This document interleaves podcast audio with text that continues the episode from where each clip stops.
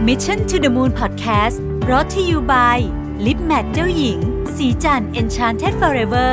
Matte Liquid Lip เนื้อเนียนนุ่ม เม็ดสีแน่น ให้เรียวปากสวยโดดเด่น ติดทนยาวนานตลอดวัน สวัสดีครับ ยินดีต้อนรับเข้าสู่ Mission to the Moon Podcast นะครับ คุณอยู่กับประวิทย์หานุสาหะครับ วันนี้จะพามาคุยถึงหนังสือเล่มหนึ่ง ซึ่งเพิ่งน่าจะเพิ่งออกเลยนะครับผมเพิ่งเห็นเลยมันก็เขียนว่า new เลยนะครับวันนี้ผมซื้อมาออวันที่ผมอัดเสียงเนี่ยคือประมาณสิ้นเดือนพฤศจิกายนนะครับ หนังสือเล่มนี้ผมซื้อมาจากเอเชียบุ๊กนะครับ ก็ชื่อว่า Principles for Success Ray Dalio นะฮะอย่าเพิ่งตกใจไม่ใช่เล่มเดียวกับ Principle หนังสือที่โด่งดังมากๆของ Ray Dalio แต่ว่าเป็นหนังสือที่มองข้างนอกเหมือนกับหนังสือเด็กเลยนะครับ เป็นหนังสือเล่มใหญ่ๆเล่มประมาณแบบเท่าเหมือนสมุดที่เราใช้ drawing กันสมัยก่อนนะครับ เป็นสมุดหนังสือภาพมีตัวอักษรตัวหน้าหนึ่งไม่กี่ตัวนะฮะสรุปข้อคิดจากหนังสือ principle ที่หนาๆที่แบบ ที่คนรู้สึกว่าโอ้โหอ่านแล้วเหนื่อยจังนะฮะอันนี้เป็นหนังสือแบบเป็นเป็น illustrated format นะฮะเพราะฉะนั้นเนี่ยจริง ๆ อ่านให้ลูกเด็ก ๆ ฟังก็ยังได้ ผู้ใหญ่เองก็อ่านได้ เพราะว่าสามารถเอามาทบทวนข้อคิดจากหนังสือ principle เล่มใหญ่ได้นะครับฟอร์แมตที่ผมชอบมากเพราะว่ามัน คือเนื่องจากว่าผมคิดว่ามันเป็นการที่จะสามารถเอาไปสอนเป็นข้อคิดเล็ก ๆ เช่นสอนลูกได้ หรือว่าจะไป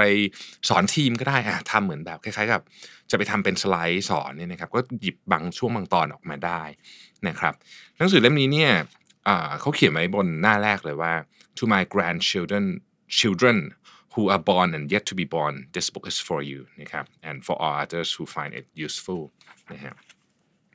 คือคุณเรย์เนี่ยเขาบอกว่า ชีวิตเขาเนี่ยเกิดมาถึงตอนนี้เนี่ยเขาก็คล้ายๆกับว่าผ่านมาเยอะละนะฮะแล้วก็เกือบจะถึงสุดทางแล้วนะครับ แล้วเขาบอกว่าเขาเนี่ยก็ผ่านมาแบบค่อนข้างจะประสบความสำเร็จนะนะฮะในแง่ของเรื่องชีวิตครอบครัวชีวิตส่วนตัวและแน่นอน เรื่องของชีวิตการงานนะครับเรดาริโอปัจจุบันเป็นหนึ่งในมหาเศรษฐี top ของโลกเลยนะฮะมีทรัพย์สินประมาณสองหมื่นสองพันล้านเหรียญสหรัฐนะครับ ทีนี้ เขาก็มาทำเป็น principle ต่างๆ ในในในหนังสือที่เราเคยเห็นกันแล้วนี่แหละนะฮะแต่ว่าเล่มนี้นี่มันแตกต่างกันยังไง อย่างที่บอกครับเล่มนี้มันสั้นนะฮะแบบสั้นจริง ๆ คือหน้าหนึ่งอาจจะมีตัวอักษรสักหนึ่งย่อหน้า หรือไม่ถึงด้วยนะครับแล้วก็เล่าผ่านภาพนะครับก็เป็นอีก format หนึ่งที่สนุกดีนะฮะเหมือนหนังสือเด็ก ๆ ที่ผมอ่านให้ลูกตอนเด็กเลยนะแต่เรื่องนี้เป็นเรื่องที่ที่ซีเรียสกว่าเท่านั้นเองเราไม่ค่อยเห็นหนังสือในฟอร์แมตนี้เท่าไหร่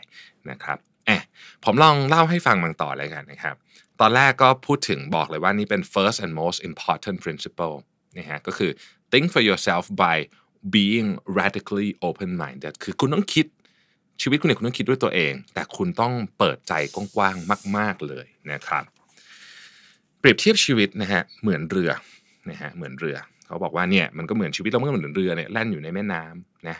คือยังไงยังไงคุณก็ต้องแล่นไปตามกระแสน้ำนี่แหละนะครับ มันก็ต้องเจอหินเจอ อุปสรรคเจอท่อนไม้เจอนู่นเจอนี่นะฮะเพราะฉะนั้นเนี่ยอุปสรรคหรือเรื่องราวต่างๆ ที่เกิดขึ้นเนี่ยมันเป็นสิ่งที่เด็กเลี่ยงไม่ได้ แต่ว่าเราสามารถผ่านมันไปในวิธีที่ดีที่สุดได้นะครับ ในชีวิตของเราเนี่ยเราจะเจอทางแยกการตัดสินใจเยอะมากเลยนะฮะเป็นล้านล้านๆครั้งเลยด้วยซ้ำเนี่ยนะครับ คุณภาพของการตัดสินใจเนี่ย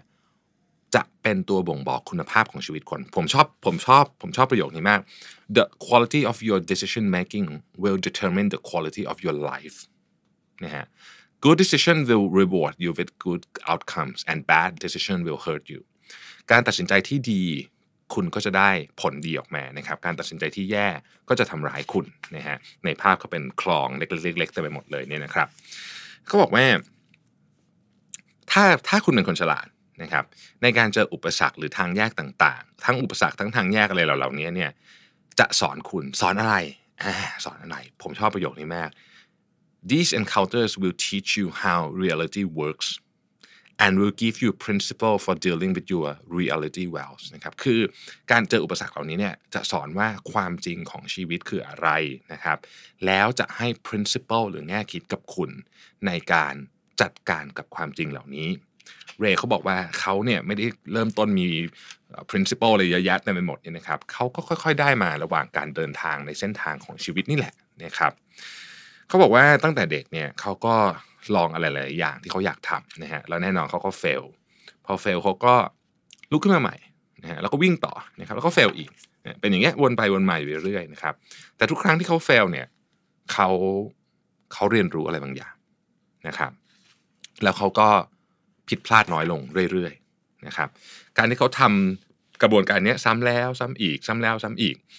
ทั้งๆที่รู้ว่า เดี๋ยวมันต้องล้มนะต้องเจ็บเนี่ย แต่เขายังเรียนรู้อยู่ไปเรื่อยๆเนี่ยทำให้เขาสามารถแก้ปัญหาได้เก่งขึ้นนะครับ เวลาเราผ่านการล้มเหลวมันหนึ่งครั้งเนี่ยครั้งต่อไปเนี่ยสิ่งที่เราควรจะมีเครื่องมือติดตัวเลยก็คือคำถามที่ว่า what should I do in the next in this situation next time คือไอเนี้ยคุณ ครั้งต่อไปคุณเจอคุณจะแก้ปัญหาไงให้มันดีกว่าคราวที่แล้วนะครับเพราะฉะนั้นเนี่ยทุกครั้งที่เขามี principle ของชีวิตนะคือเรย์เขาทำมาตั้งตั้งแต่ตอนอายุน้อยๆเนี่ยนะครับคือเขาเขียนไว้ว่า ถ้าเจอเรื่องนี้ต้องทำแบบนี้ เสร็จแล้วเนี่ยถ้าเกิดเขารู้สึกว่า เออ มันมีวิธีการแก้ปัญหาที่ดีอยู่นี้ในครั้งต่อไปเขาก็จะ modify principle นึงของเขานะครับดังนั้นเนี่ยเขาบอกว่ากระบวนการนี้ไอกระบวนการที่ล้มแล้วก็ลุกขึ้นมาเนี่ยมันมันทำให้ เขาเนี่ยได้ค้นพบ principle หรือหลักการที่เป็นเรื่องสำคัญที่สุดในชีวิตเขานะอันหนึ่งนะครับ one uh, one of my most fundamental principle นะครับซึ่งก็คือว่า knowing what is true is essential for making good decision นะครับคุณต้องรู้ว่าอะไรคือความจริงนะฮะซึ่งฟังดูแล้วเหมือนแบบเหมือนแบบเหมือนมันเหมือนกำปั้นทุบดินมากๆ แต่เขาบอกว่าจริงๆเนี่ยมันไม่กำปั้นทุบดินเลยนะ เรื่องนี้เป็นเรื่องที่หลายคนไม่ค่อยให้เวลาคิดคำว่า knowing what is true คือว่าคุณต้องเข้าใจจริง ๆ ว่าความจริงเนี่ยมันทำงานยังไงนะครับ มนุษย์ไม่สามารถสร้างกฎธรรมชาติขึ้นมาเองได้นะครับ มันเป็นของมันอย่างนั้นอยู่แล้ว แต่เราต้องเข้าใจกฎเหล่านี้นะครับ เพื่อให้เราสามารถที่จะไปถึงเป้าหมายของเราได้นะครับ ความหมายของเรก็คือว่าคุณต้องเป็นสิ่งที่เขาเรียกว่า hyper realist คือเป็นคนที่ค้นหาความจริงอย่างอย่างเข้มงวดอย่างจริงจังมากๆนะฮะแล้วเข้าใจถึงกระบวนการแห่งความจริงว่ามันทํำยังไงนะครับไม่ใช่คนที่อยากจะได้นู่นอยากจะได้นี่นะครับ แล้วก็บดพวกเนี้ยจะไม่ได้สิ่งที่ตัวเองอยากได้หรอก คนที่จะได้ของที่ตัวเองอยากได้ คือคนที่ค้นหาความจริง ว่าความจริงคืออะไรกฎของเรื่องนี้ต้องทํำยังไง แล้วก็ทำตามนั้นนะครับ เขาก็เลยบอกว่าแล้วก็เป็นก็ก็นำมาถึงอีก principle หนึ่งของเขาก็คือ dreams บวก reality บวก determination เท่ากับ successful life ความฝัน บวกกับความเข้าใจในความจริง และความมุ่งมั่น คือคือ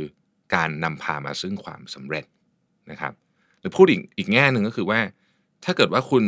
คุณโฟกัสมากๆเลยว่าคุณอยากจะได้ความฝันของอะไรของคุณนะครับ แล้วคุณก็รับผิดชอบที่จะเข้าใจอะว่ากระบวนการสู่ความฝันนั้นเนี่ยมันต้องทํำยังไง นะฮะกฎของมันคืออะไรนะครับแล้วก็เราก็จัดการมันนะครับ แล้วก็มุ่งมั่น ล้มก็ลุกล้มก็ลุกนะครับ คุณก็จะประสบกับความสำเร็จในชีวิตนะครับอ๋อก่อนอื่นจริงๆต้องขออภัยตั้งแต่แรกนะครับมันจะมีเสียงกระดาษเข้าไปนิดนึงเพราะว่าผมเปิดอ่านไปด้วยนะครับมันมันมันมันได้มันผมจดอะไรไว้ในหนังสือเล่มนี้นะครับ ก็ขออภัยที่มีเสียงกระดาษนิดหน่อยนะครับ ต่อมาเขาก็ถามต่อว่าอ้าวโอเคอะ อยากทุกคนอยากเป็น successful อยากมี successful life อยากประสบความสำเร็จกันทั้งนั้นนะแต่ว่าอะไรกันแน่คือความสำเร็จของชีวิตอ่านะครับเป็นคำถามที่หลายคนก็แบบ เออบางทีเราก็ลืมคิดไปเนาะเออเรย์บอกว่าเราเนี่ยก็เรื่องนี้ก็ต้องรับผิดชอบเองอะอีกอะนะครับคือคุณก็ต้องตัดสินเอาเองว่าอะไรคือเวอร์ชันของสิ่งที่คุณ เรียกว่าประสบความสำเร็จในชีวิตนะครับ สิ่งที่คุณต้องการเนี่ยมันขึ้นอยู่กับคุณจริง นะฮะมันขึ้นอยู่คุณจริง ๆ แต่เขาบอกว่าคุณต้องคิดให้ดีก่อนนะ ว่าคุณต้องการเรื่องนั้นจริง ๆ หรือเปล่านะฮะเส้นทางสู่ความสำเร็จในชีวิตของคุณไม่ว่าคุณจะทำอะไรก็ตามเนี่ยคุณต้อง embrace reality คือการจะไปถึงเส้นทางของคุณ คุณจะมี reality ชุดหนึ่ง มีความจริงอยู่ชุดหนึ่ง ซึ่งมันอาจจะเป็นของที่ไม่จำเป็นสำหรับคนอื่น มันก็ไม่ได้จะมาเส้นทางเดียวกับคุณก็ได้นะครับ แต่ถ้าคุณเลือกทางนี้เนี่ย มันจะมีความจริงอยู่ชุดหนึ่ง คุณต้องยอมรับมันนะครับ โดยเฉพาะเรย์บอกว่าโดยเฉพาะไออันที่คุณอยากเหลือเกิน ให้ไอความจริงเนี้ยมันไม่จริงนะครับนะเพราะว่าเวลาเราเจอในสิ่งที่เรารู้สึกว่ามันเป็นปัญหาเป็นอุปสรรคเป็นความผิดหวังเนี่ยมันสร้างความเจ็บปวดให้เรามากนะครับ แล้วเราก็รู้สึกว่าเราอยากเหลือเกินที่จะที่จะขอขอให้ของพวกนี้มันไม่มีอยู่จริงอะให้มันหายไปนะฮะแต่สิ่งที่เรย์บอกก็คือว่าความเจ็บปวดเหล่านี้เนี่ยมันคือสารนะมันคือสาร นะครับว่าเนี่ยคือความจริงที่คุณจะต้องเผชิญนะครับ แล้วมันจะช่วยบอกคุณด้วยถ้าเกิดคุณดูเข้าไปในความเจ็บปวดดีๆเนี่ยนะครับ ว่าเราจะดีลกับมันยังไงนะครับ กระบวนการนี้คือสิ่งที่เรียกว่า reflection และนี่คือ principle อีกอันหนึ่งที่ผมชอบมาก ๆ เลยนะครับ pain บวก reflection เท่ากับ progress คุณจะมีความคืบหน้ามีความก้าวหน้าได้เนี่ย คุณเจออุปสรรคใช่ไหมมันสร้างความเจ็บปวดให้คุณ แค่นั้นไม่พอ เจ็บอย่างเดียวร้องโอยโอยไม่พอ คุณต้องมา reflect ด้วย ต้องมาตกผลึกนะฮะแล้วมันถึงจะเกิดกระบวนการที่เรียกว่า progress ขึ้นนะครับทีนี้เขาบอกว่า การที่เราเข้าใจกระบวนการนี้เนี่ย มันจะช่วยให้เรามีโอกาสที่จะถึงความสำเร็จมากกว่าคนอื่น นะครับเขาก็เรียกกระบวนการนี้ว่า five step process หลายท่านคุณจะจำได้นะ five step process นะครับ step ที่หนึ่งก็คือเป้าหมายนะฮะเป้าหมายคืออะไรต้องมาต้องคุยอย่างนี้ก่อนอีกทีว่าเป้าหมายคืออะไรนะครับ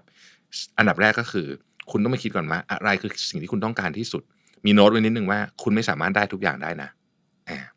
ดังนั้นเนี่ยคุณต้องตัดสินใจว่าอะไรคือ priority ของคุณนะครับ มันก็เขามีไกด์ไกด์นิดนึงว่าเออบางทีเรายังไม่รู้เลยว่าเราอยากได้เป้าหมายนี้ไปจริง ๆ หรือเปล่านะเขามีไกด์ให้บอกว่าอะไกด์ของเป้าหมาย เช่น passion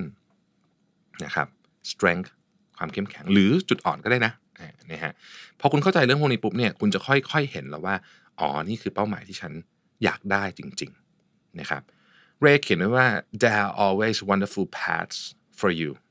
you just have, you just have to find them by reflecting well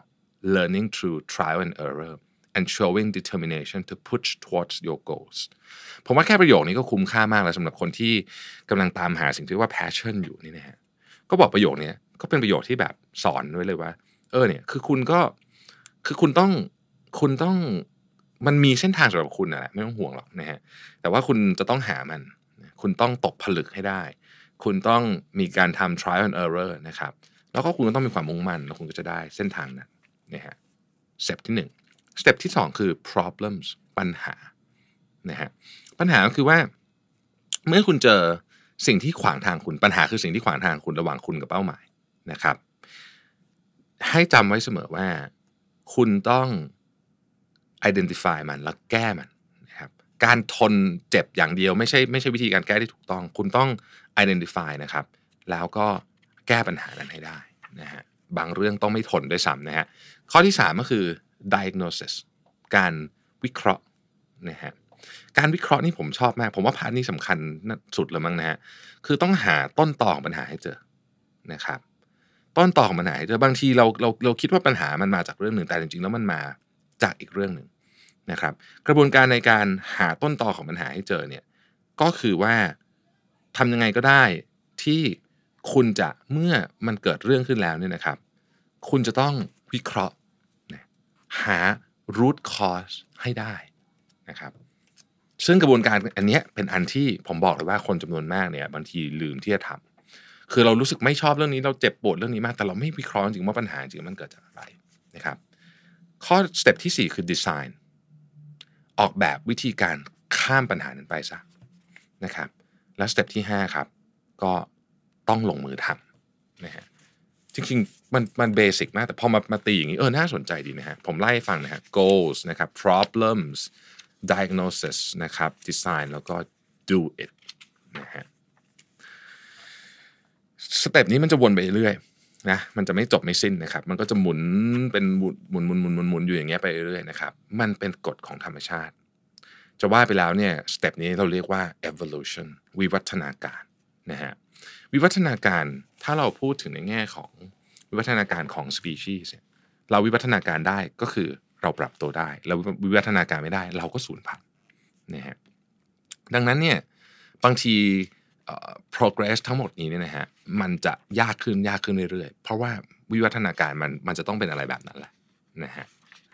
เรย์เขาบอกไว้นิดนึงบอกว่า อย่าลืมนะว่าเมื่อกระบวนการมันยากขึ้นเนี่ย เราขึ้นไปสูงขึ้น ปีนยอดเขาที่สูงขึ้นเนี่ยเวลาตกลงมามันก็เจ็บมากขึ้นนะครับ ไม่ว่าคุณจะตกลงมาเจ็บแค่ไหนก็ตามเนี่ยนะฮะต้องต้องไม่ลืมว่านี่จะให้บทเรียนอะไรบางอย่างเสมอนะครับเขาเล่าเรื่องตัวเองเขาบอกว่า my big failure came in 1982 นะครับ คือมันความล้มเหลวของเขาเนี่ยอันใหญ่มากเนี่ยเกิดขึ้นในปี 1982 นะครับ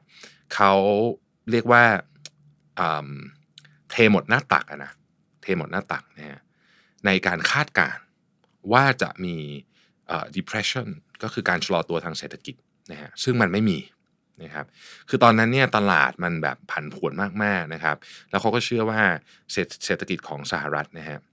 แล้วก็เศรษฐกิจโลกซึ่งมันเชื่อมโยงกับสหรัฐโดยตรงเนี่ยกำลังจะเข้าสู่คริสิสนะฮะซึ่งแน่นอนว่ามันเป็นมันเป็นมุมมองที่ที่ ที่ไม่เหมือนคนอื่นนะฮะก็เขาก็เขาก็เขาก็ประกาศเลยนะฮะเขาก็ประกาศเลยว่าแบบมันจะต้องเป็นแบบนี้แน่นอนนะฮะ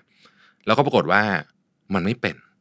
นอกจากมันจะไม่เป็นแล้วเนี่ยเขาคือเขาประกาศออกพับลิกไปทั่วเลยนะว่ามันจะต้องเกิดคริสิสแน่นอนนะครับแต่มันไม่เกิด นอกจากมันไม่เกิดแล้วเนี่ยเศรษฐกิจของสหรัฐเนี่ยยังยังเป็นช่วงเวลาที่ดีที่สุดเลยด้วยซ้ำคือคือมีมี growth rate สูงสุดเลยนะฮะในประวัติศาสตร์นะครับ เรนี่คือแบบสูญเสียแบบว่าโอ้โหแบบทุกอย่างเลยนะฮะแบบว่าไม่มีแม้แต่ทั้งเงินจ่ายค่าเช่าค่าน้ำค่าไฟอะนะครับ ต้องยืมเงินพ่อสี่พันเหรียญเพื่อมาจ่ายเพราะว่าเขาเขาทุ่มเทสุดตัวนะฮะแล้วก็พนักงานลาออกหมดเลย เหลือคนอยู่คนเดียวก็คือตัวเขาเองนะครับเขาก็ถามตัวเองว่า เอ๊ะเราเราจะทำยังไงต่อดีนะครับ เขาบอกว่าสิ่งที่เขาได้จากเรื่องนี้นะฮะก็คือว่ามันทำให้เขาเนี่ยเป็นคนที่อ่อนน้อมถ่อมตนเลยนะเขาเขาเขาเขาเขารู้สึกเลยว่าแบบเฮ้ยสิ่งที่เขาคิดเนี่ยมันมันมันรู้ถึงความมั่นใจของเขาในตอนนั้นเนี่ยมันมันมันผิดได้แบบชนิดที่เรียกว่าร้อยแปดสิบองศาเลยนะฮะก็เขาก็เลยเริ่มต้นใหม่นะครับ เริ่มต้นใหม่นะฮะ แล้วเขาบอกว่าตอนนั้นเนี่ยเขาเขาบอกว่ามันคิดได้นะ ว่าว่าคุณสูญเสียทุกอย่างไปเพราะตอนนั้นเขาสูญเสียทุกอย่างไปจริงๆคือทุกอย่างที่เขามีอยู่ตอนนั้นเนี่ยมันก็หายไปหมดเลย แต่เขาบอกว่าไม่ต้องห่วงหรอกนะชีวิตเนี่ยมันจะเรื่องร้ายๆนี่มันจะผ่านไป it will pass นะฮะแล้วเขาบอกว่าเรื่องนี้อาจจะเป็นเรื่องที่ดีที่สุดด้วยซ้ำที่เกิดขึ้นกับเขาทำให้เขามีวันนี้ได้ สิ่งที่ต้องทำก็คือสงบ นะฮะ calm yourself down and reflect in order to find what is wrong and then embrace your reality and deal with it well ผมชอบมากคือแค่ประโยคนี้ก็คุ้มนะซื้อหนังสือทั้งเล่มเนี่ยคือคุณต้องทำให้ตัวคุณสงบลงก่อน แล้วก็ยอมรับความจริง แล้วก็จัดการมันซะเนี่ยแล้วเดี๋ยวเรื่องเลวร้ายทั้งหมดเนี่ยมันก็จะผ่านไปนะครับ เขาบอกว่าความเจ็บปวดของเขาเนี่ยทำให้เขามีโอกาสที่จะ ได้พิจารณาจริงว่าเรื่องราวต่างๆเนี่ยมันเป็นยังไงมันในความเป็นจริงมันทำงานยังไงนะครับ แล้วพาเขาไปในมุมมองใหม่นะครับเขาเห็นสิ่งที่เกิดขึ้น เขาวิเคราะห์ปัญหาลงไปถึงแก่นเลยว่าทำไมมันถึงเกิดเหตุการณ์นั้นขึ้นนะแล้วก็เขาได้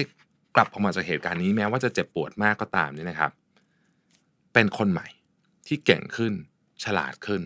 แล้วก็ถ่อมตัวมากขึ้นด้วย นะครับแล้วก็เป็นจุดแน่นอนเป็นจุดเริ่มต้นของไม่ใช่ก็คือเขาก็เขาหลังจากนั้นก็มีเส้นทางในการลงทุนอะไรที่แบบเอ่อมามาพาเข้ามาจนถึงลำดับต้นๆของโลกแบบวันนี้ได้นะครับอะขอไปประมาณนี้แล้วกันนะฮะเดี๋ยวจะยาวเกินไปเนาะก็ต้องบอกว่าหนังสือเล่มนี้เนี่ยเป็นหนังสือที่คือผมนี่เป็น เป็นเป็นคนที่เชื่อว่าหนังสือ principle เล่มเล่มหนาๆของของคุณเรดาริโอเนี่ยเป็นหนึ่งในหนังสือที่ดีที่สุดตั้งแต่ผมเคยอ่านมาในชีวิต เพราะฉะนั้นไม่ต้องห่วงเลยว่าอะไรที่ออกมาจากคนนี้เนี่ยผมซื้อหมดอยู่แล้ว แต่ผมรู้สึกว่าหนังสือนี้เป็นหนังสือที่ดีนะครับมันอาจจะไม่ค่อยครบอรรถรสเท่าไหร่นะถ้าเกิดว่าอ่านเฉพาะตัวเรื่องอย่างเดียวเพราะมันตัวอย่างตัวอย่างมันไม่ได้อินเดปมากเหมือนหนังสือเล่มใหญ่ แต่ผมเชื่อว่ามันเอาไว้เก็บไว้ในเตือนสติเราเนี่ยดีมากนะครับเป็นเป็นหนังสือในการเตือนสติที่ดีมากก็เชียร์ครับเชียร์ให้ซื้อแล้วก็ ใครที่มีลูกหรือว่าใครที่กำลังต้องทำ present เรื่องประมาณนี้นะฮะผมว่าเป็นอีกเล่มหนึ่งที่เป็นเป็นซอสที่ดีนะครับขอบคุณที่ติดตาม Mission to the Moon Podcast นะครับ แล้วเราพบกันใหม่ สวัสดีครับ Mission to the Moon Podcast Presented by Lip Matte เจ้าหญิง ศรีจันทร์ Enchanted Forever Matte Liquid Lip